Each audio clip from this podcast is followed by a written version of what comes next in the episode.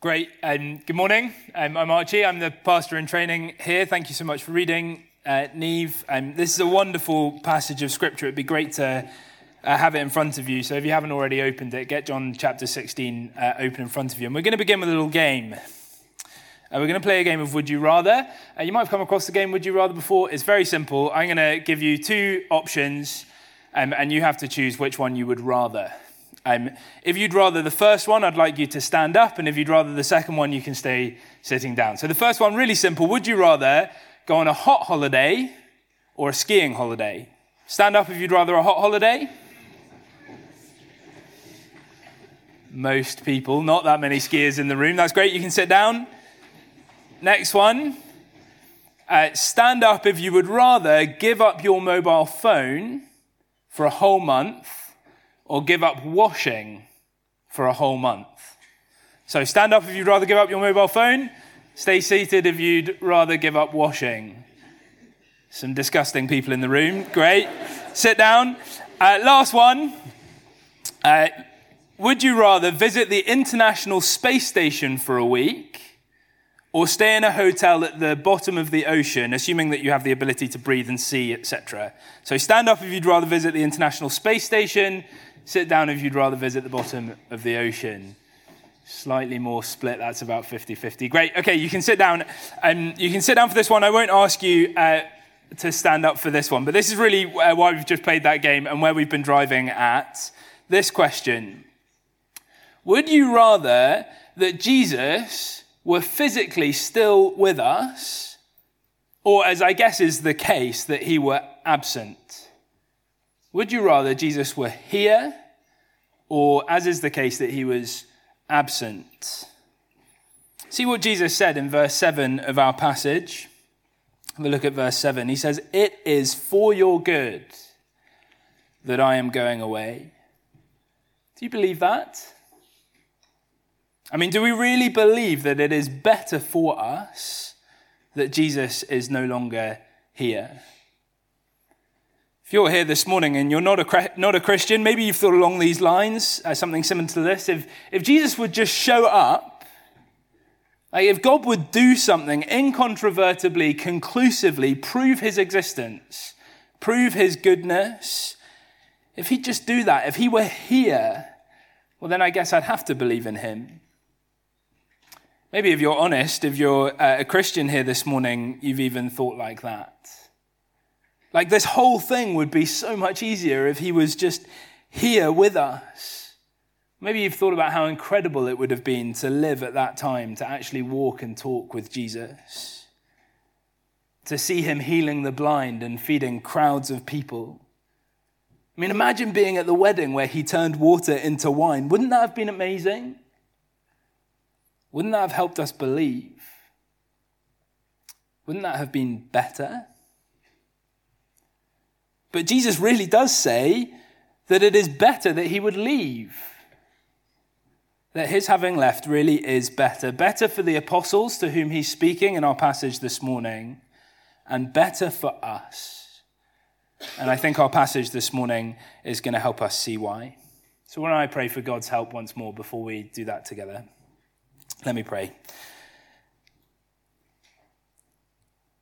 Heavenly Father, I pray so much this morning that you would speak to us by your Holy Spirit, that you would help us to understand this morning why it really is better that Jesus is no longer here. Lord, as you speak to us, I pray that we would be encouraged and challenged by your word, that you would be building our faith this morning.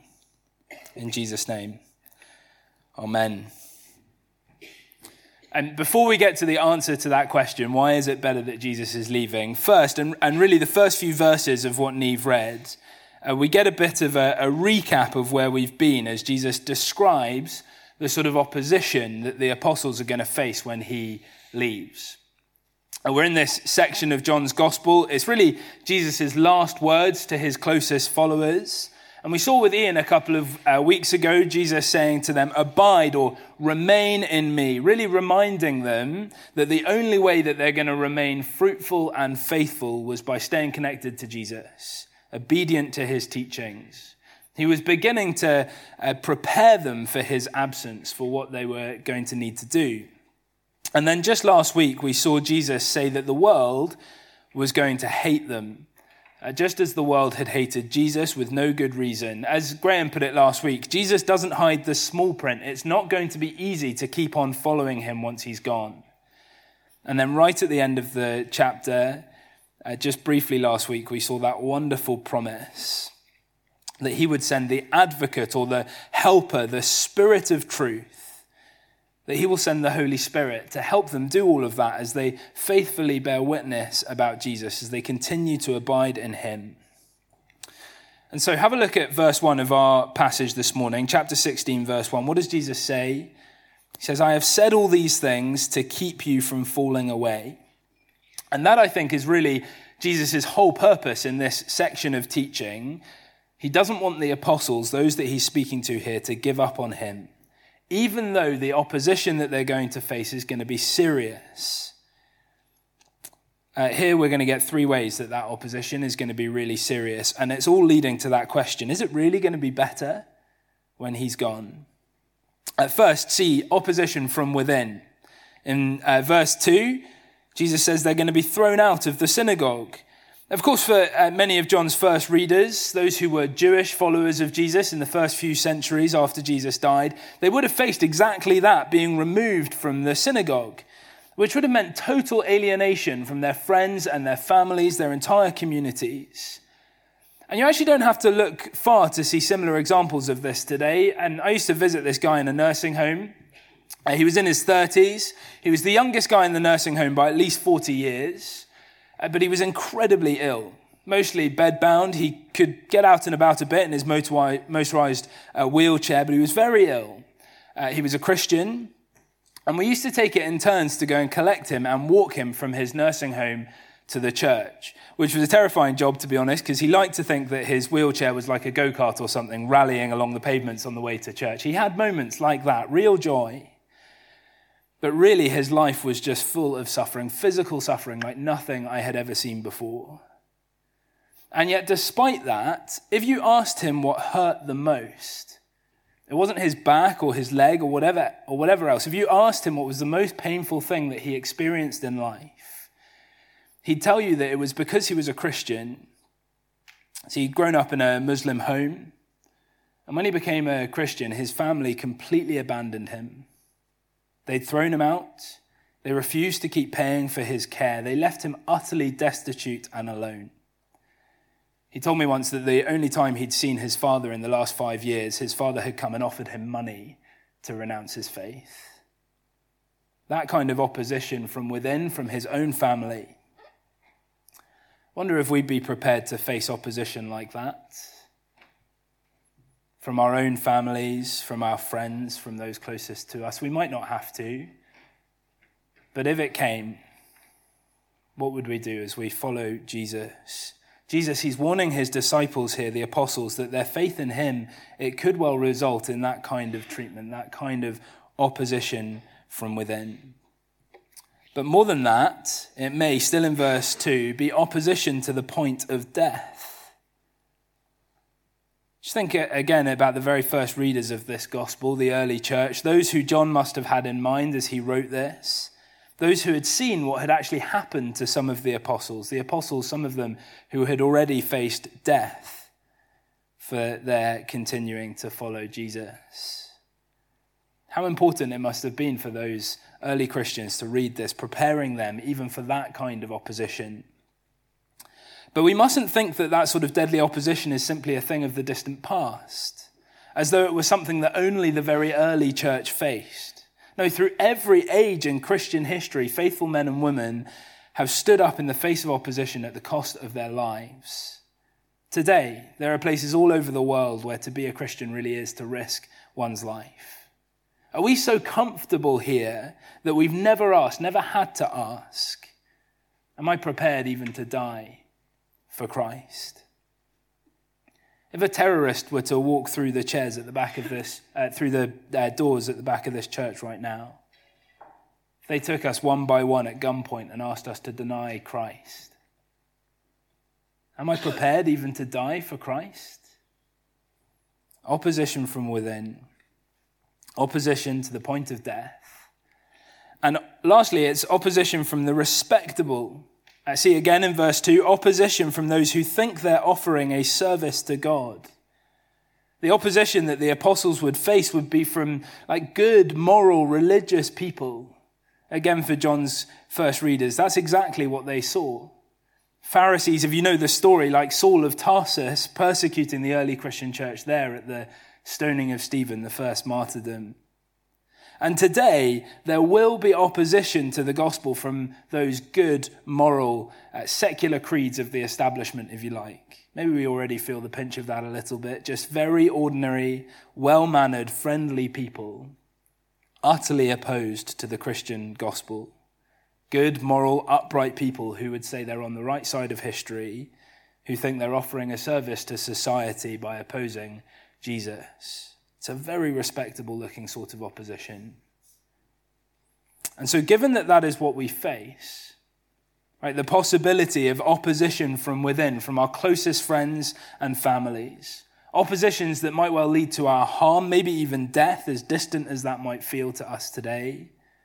All from a respectable opposition. Given that is what Jesus is preparing the apostles for here, and I take it, given that's what we are being prepared for too, how can we possibly say that it's better for him to go? to return to his Father in heaven and leave us to it, to face that opposition without him. How could that possibly be better? That's got to be the question growing in the apostles as they hear this last teaching from Jesus. And Jesus knows that that's the question that's brewing. He says, see in verse 5, I know what your question is. Where are you going? And I guess behind that question is a big why, isn't it? Not just where are you going, but, but why are you going? Why would you leave us? And none of them are actually asking that question, and they're not asking because in verse 6 they're filled with grief. A grief, I guess, because their best mate is going to be leaving them.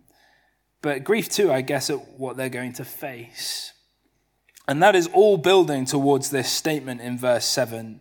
We saw it right at the start. It is good for you that I am going away. Why? Well, have a look at the rest of verse 7.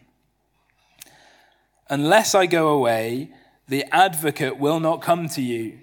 But if I go, I will send him to you. Why is it better that Jesus is leaving?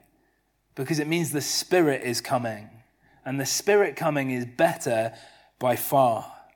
We're going to see three reasons why that's true.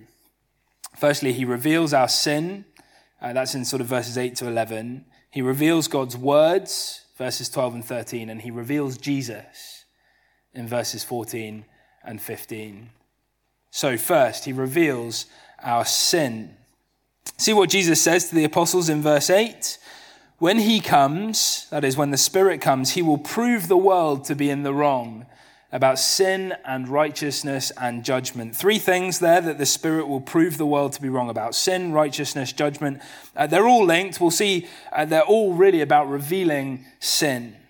And he, Jesus, then explains them one by one. First, in verse 9, about sin, because people do not believe in me. When the Spirit comes, Jesus says, he will reveal sin to the world. And at the very heart of sin is not believing in Jesus. This is really important for us today. I think we often think of sin, don't we, as basically just the bad stuff that we do. Maybe more specifically, we might say the stuff that we do that contradicts what God has said. We may even go further than that and boil it down to something like rebellion against God or idolatry, uh, worship of self, or something along those lines. None of that is exactly wrong, but I think what Jesus says here gets us much closer to what the heart of sin is. People do not believe in me. All that other stuff that we might call sin, rightly, immorality, rebellion, idolatry, self worship, all of that stuff, it all has its heart in unbelief and specifically in a rejection of Jesus. I think we then get two ways that the Holy Spirit will show people their rejection of Jesus. First, in verse 10, Jesus says to the apostles about righteousness, because I am going to the Father. See, Jesus, he was the perfect, righteous Son of God. He was the straight line that showed all other lines to be crooked, if you like. He lived in absolute obedience to his Father. He was selfless and compassionate and loving and kind and gentle and zealous and just and merciful. He was the perfect picture of what it means to be truly human.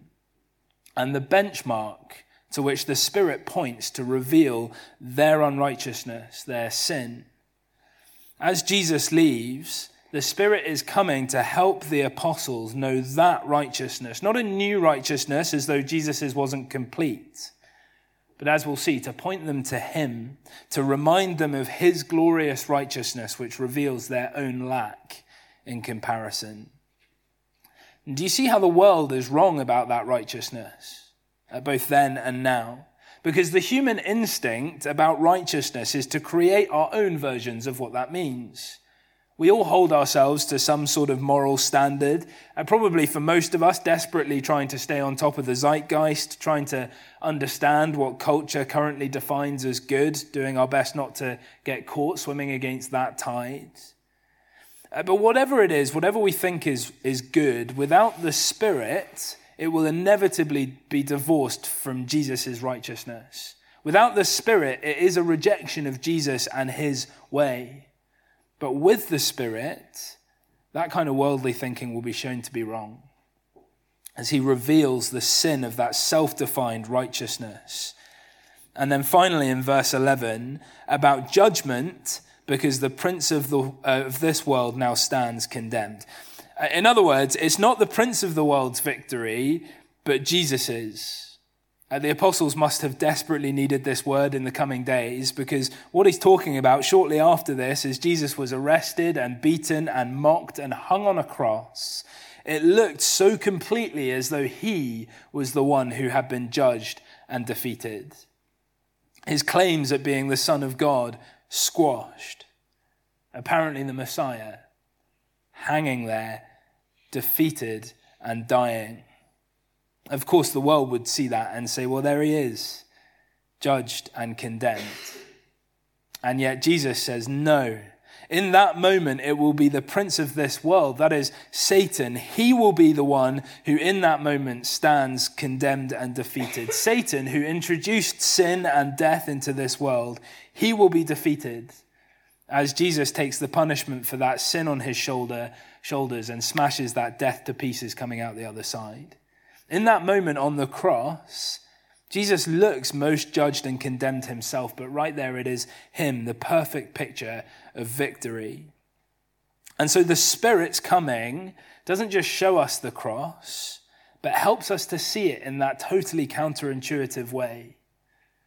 No longer just a human being lying, hanging there dying, but it helps us see the cross in a way that reveals our sin, hammering in the nails, and Jesus winning a victory in our place over it for us. And so here's what the Spirit has come to do to reveal and convict us of our sin. Maybe you're here this morning and you're feeling that even now as you reflect on your week or the last month or you look back over life and you recognize that there are ways that your unbelief has led you down those paths. I'm sure we can all think of times where we've missed the mark, however we might describe that. We've rejected Jesus. We've failed to live up to our own standards, let alone his. And ultimately, in all of that, we've misunderstood the cross. Even as I say all of this, it is the Holy Spirit who is illuminating those areas in your life because that's his work. That's what he comes to do. Maybe as we've spent time looking at Jesus together over the last few weeks in John, or as the Holy Spirit's been talking to us and pointing us to Jesus through letters to Titus and the Jacob story in Genesis last year, through all of that, as we've seen Jesus' righteousness, it's the Holy Spirit who has been revealing it to us. And ultimately, as he's shown us in the moment of the cross, that wonderful victory, the place where we might go to see our sin defeated and to find forgiveness and grace. That's the Holy Spirit's work in us today. Do you see that that's better? That Jesus would go and that he should come? because first, he reveals our sin to us. Secondly, he comes revealing God's words. Uh, this is in verses 12 and 13. If you have a look at those with me, it says this I have much more to say to you, more than you can now bear. But when he, the Spirit of truth, comes, he will guide you into all the truth. He will not speak on his own, he will speak only what he hears, and he will tell you what is yet to come. Uh, I want to just say a couple of things that these verses are not saying. Uh, because there are those today who would take these verses and say, see, we don't really need the Bible. All we need is the Holy Spirit. He'll speak directly to us. Jesus says here, what he tells us will be true. It'll tell us what's coming. We've got a direct line to God. No need for the Bible anymore. Sometimes more subtly than that, people will use these verses to say something like, see, we don't really need church, we definitely don't need preaching, and we certainly don't need our tradition. All I need is me and the Spirit, and yes, my Bible. But it's better to assume that what other people have said about the Bible over the years is wrong. The Spirit will speak my truth to me through God's word, yeah, but directly to and for me. He helps me understand the Bible in a new and better and more relevant way for myself. That's all I need. But it's not what these verses are saying at all. See, these verses, they're not proof of a direct line to God by the Spirit for the Christian today. And they're not encouraging us to read the Bible in a way that ignores what Christians have said through the centuries either. No, see what these verses are saying. And remember who Jesus is speaking to here. He's speaking to the apostles. Uh, that's his closest group of followers. And he's saying that when he's gone, the Spirit will guide them, the, the apostles, into all truth.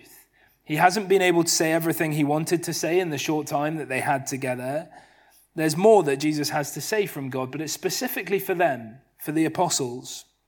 He's speaking of how they would teach the early church, and especially of how they would, uh, what they would write uh, as Scripture. And actually, that's really good news for us today.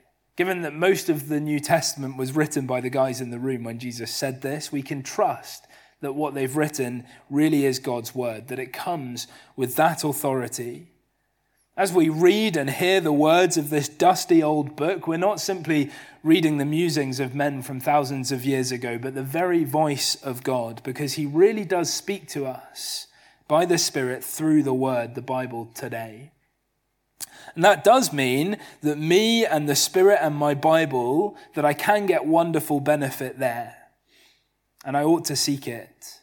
But it's a step too far to say that in doing that, we should disregard the church, what other people have said, and our tradition through the centuries, as if the Holy Spirit stopped illuminating Scripture for a couple of thousand years and has just started speaking through it again today. No, he's been at work in every age of church history, helping people to hear God's voice in the pages of this book. We do well to understand what he's been saying, to learn from the wisdom of the ages. And so, by the Holy Spirit, God's words are revealed to his church. The Spirit reveals our sin, uh, he reveals God's words, and finally, and most fundamentally, he reveals Jesus. At verse 14, Jesus says, He will glorify me because it is from me that He will receive what He will make known to you. The Spirit glorifies Jesus. Notice how that works. We'll come back to it, but first notice how that works. It's because what the Spirit makes known to the apostles, that is, as He teaches them, enables them to teach the church and write scripture for us, it is Jesus speaking through the Spirit to them. More than that, into verse 15, all that belongs to the Father is mine. Uh, what the Spirit makes known to the apostles, it comes from the Father via Jesus. Verse 13 says something similar. He will not speak on his own, only what he hears. In other words, when we speak of God's words, we're talking about the triune God speaking Father, Son, and Spirit working together, giving us their words through the apostles. Why do they do that? Well, it's to reveal Jesus, to glorify the Son. And there's a really important principle in that for us. You'll often hear this false distinction. Uh, people ask, I don't know if you get this question, it probably depends on the kind of circles that you run in, but some of my friends, Christian friends from down the years, they'll ask, Is your church a Holy Spirit led sort of church or more of a kind of word led sort of church? You see that that's just a ridiculous distinction? Because the Spirit is all about the Word. And we wouldn't have the Word or be able to understand it without the Spirit.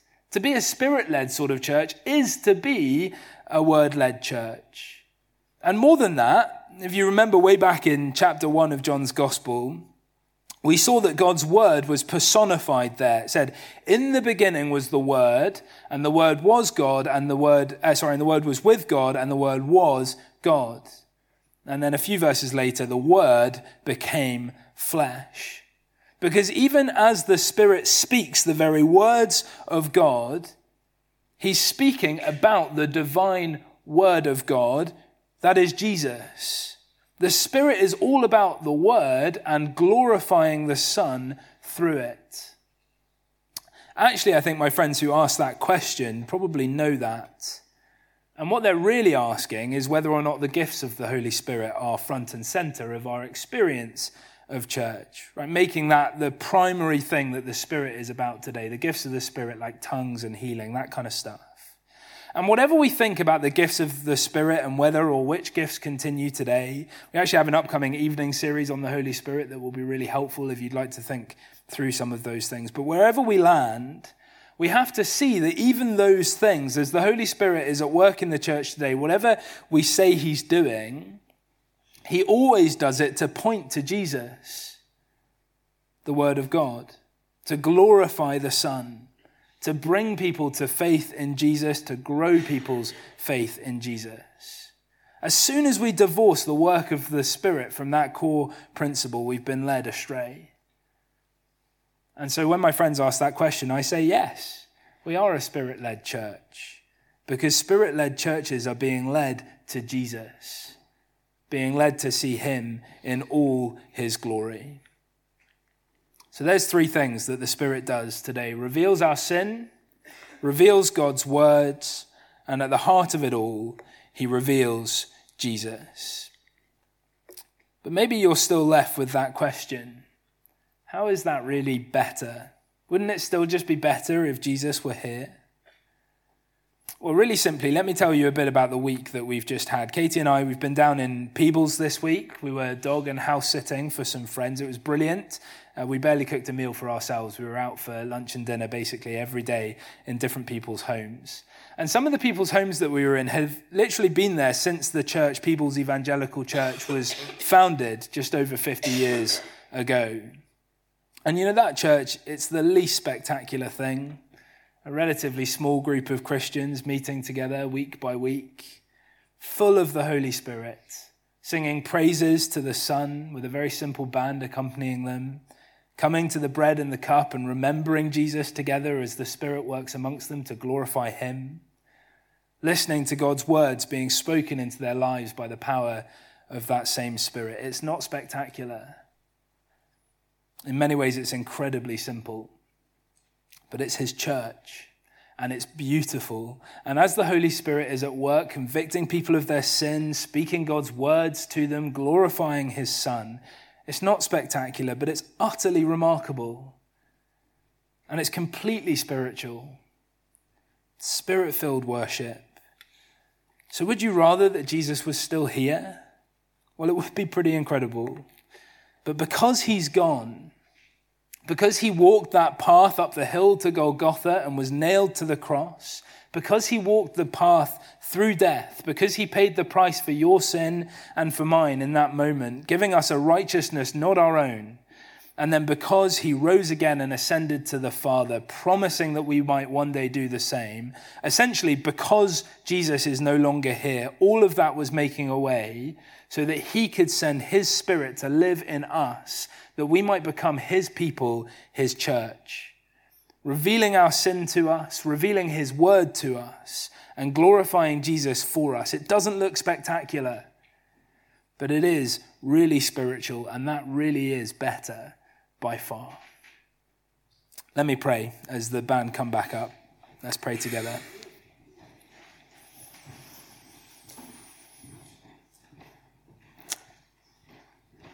Heavenly Father, I pray that you would make your presence known to us by your Holy Spirit this morning. That for each of us, you would be continuing to reveal our sin, our rejection of Jesus, the effects that that has had on our lives. Lord, I pray that you would be lighting up those dark spaces in our hearts.